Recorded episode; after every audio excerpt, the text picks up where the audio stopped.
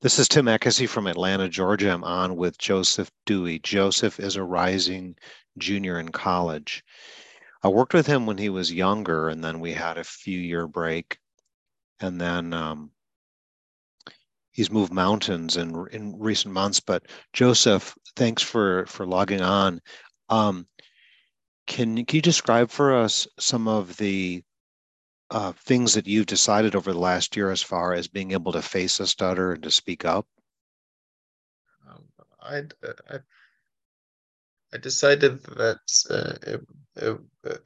it wasn't really good to fear, because that just over time it just worsens and worsens it. Yeah. If you accept it, then that certainly helps. Well, fear gives it power and energy. Mm-hmm. I can let my fear of stuttering stop me from raising my hand, being social, applying for a job. Now, last year you did work at a restaurant. Yes, I worked at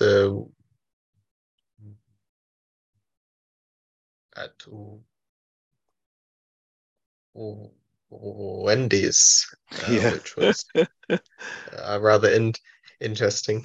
Yeah, the reason why I like it is I know the difficulty you had talking when we met, so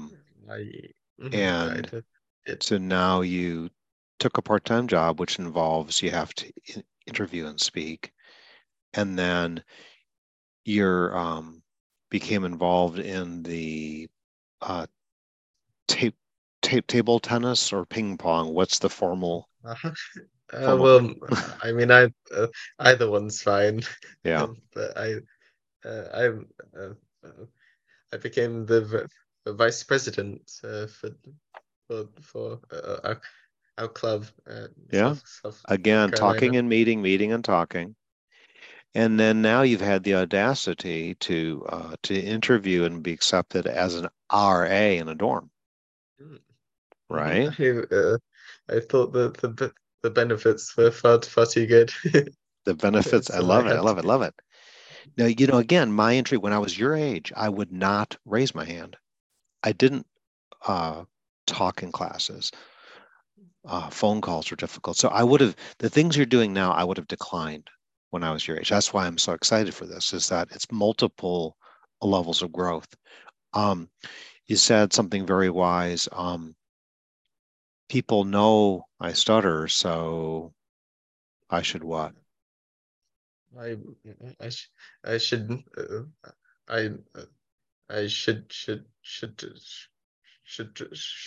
hide it, and there's no point trying to, because everyone knows. So you should just accept it. The irony here is everyone knew I did, and I was trying to hide it. I was doing a really bad job of it, a catastrophically poor performance, and trying to hide it. So it's like, I made myself the victim. The more you try to hide it, the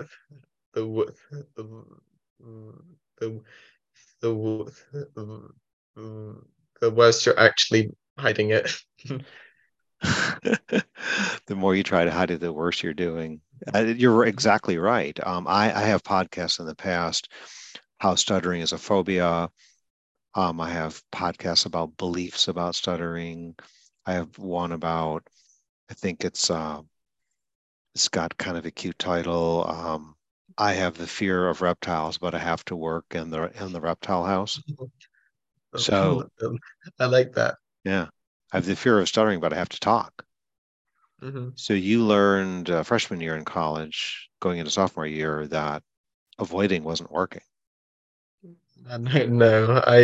I'd put myself into these social situations, and I over time I just was constantly really struggling. So I kind of seated myself away after a while. The only social situation that and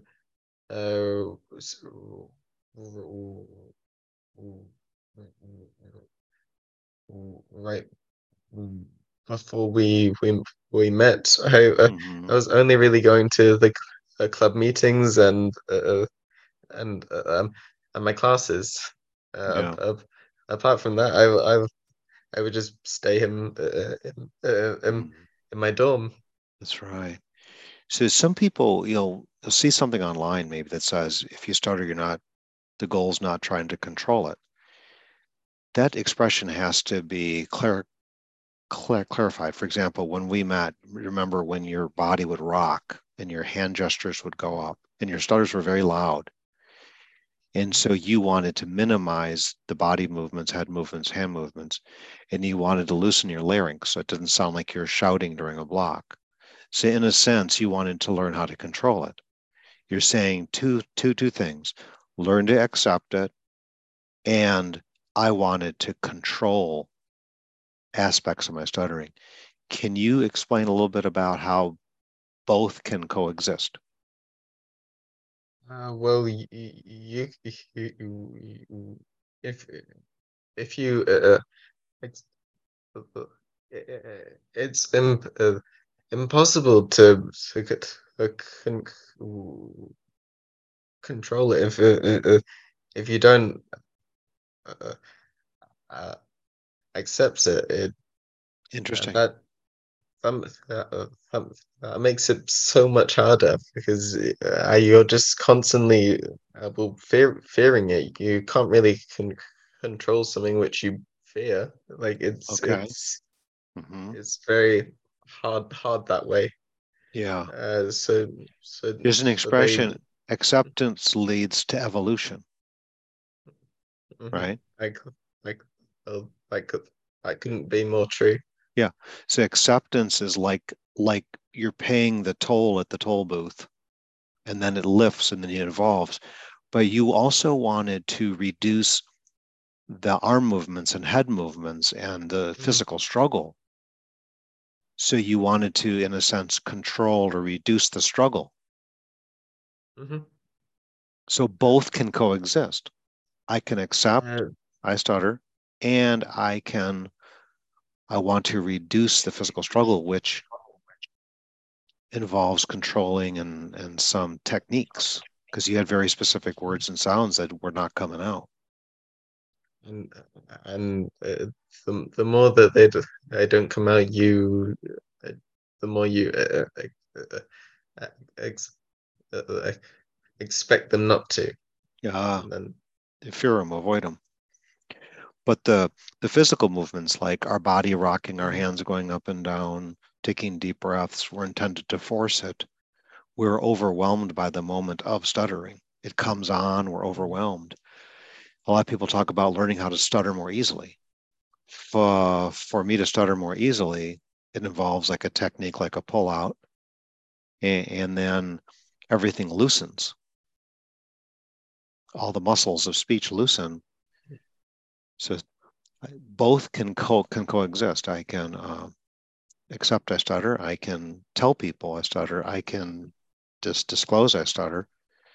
And if I have a personal goal of reducing the physical struggle of my stuttering, I can want to do that too. Mm-hmm. That is certainly very, very true. When I was your age, there was no texting, no computers. And if you wanted to call somebody on telephone, my blocking was silent. So someone would answer and they wouldn't hear anything and they would hang up, or I would hang up first because nothing was coming out. That's very real.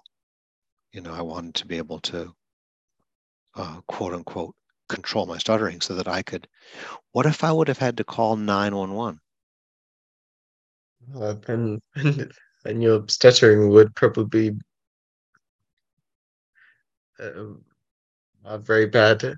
I I mean, I can't really get a lot of words out under pressure. It's, on the phone's really bad. Like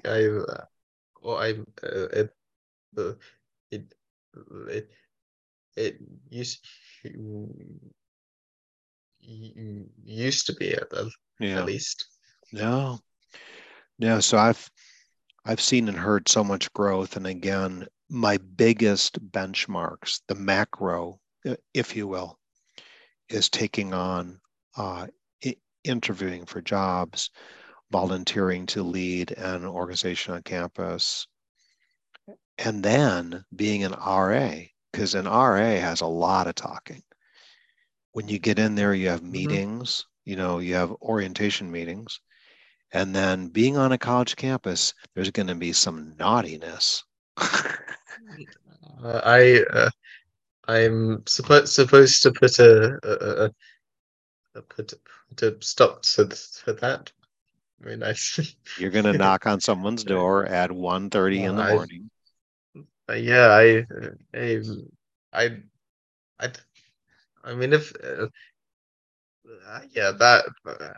be an awkward situation if it ever happens. Oh, sorry, my dog just came. Yeah. So if you met a kid in high school going off to college who stutters, what kind of advice would you have for him or her? I would say slow it down, and try to really just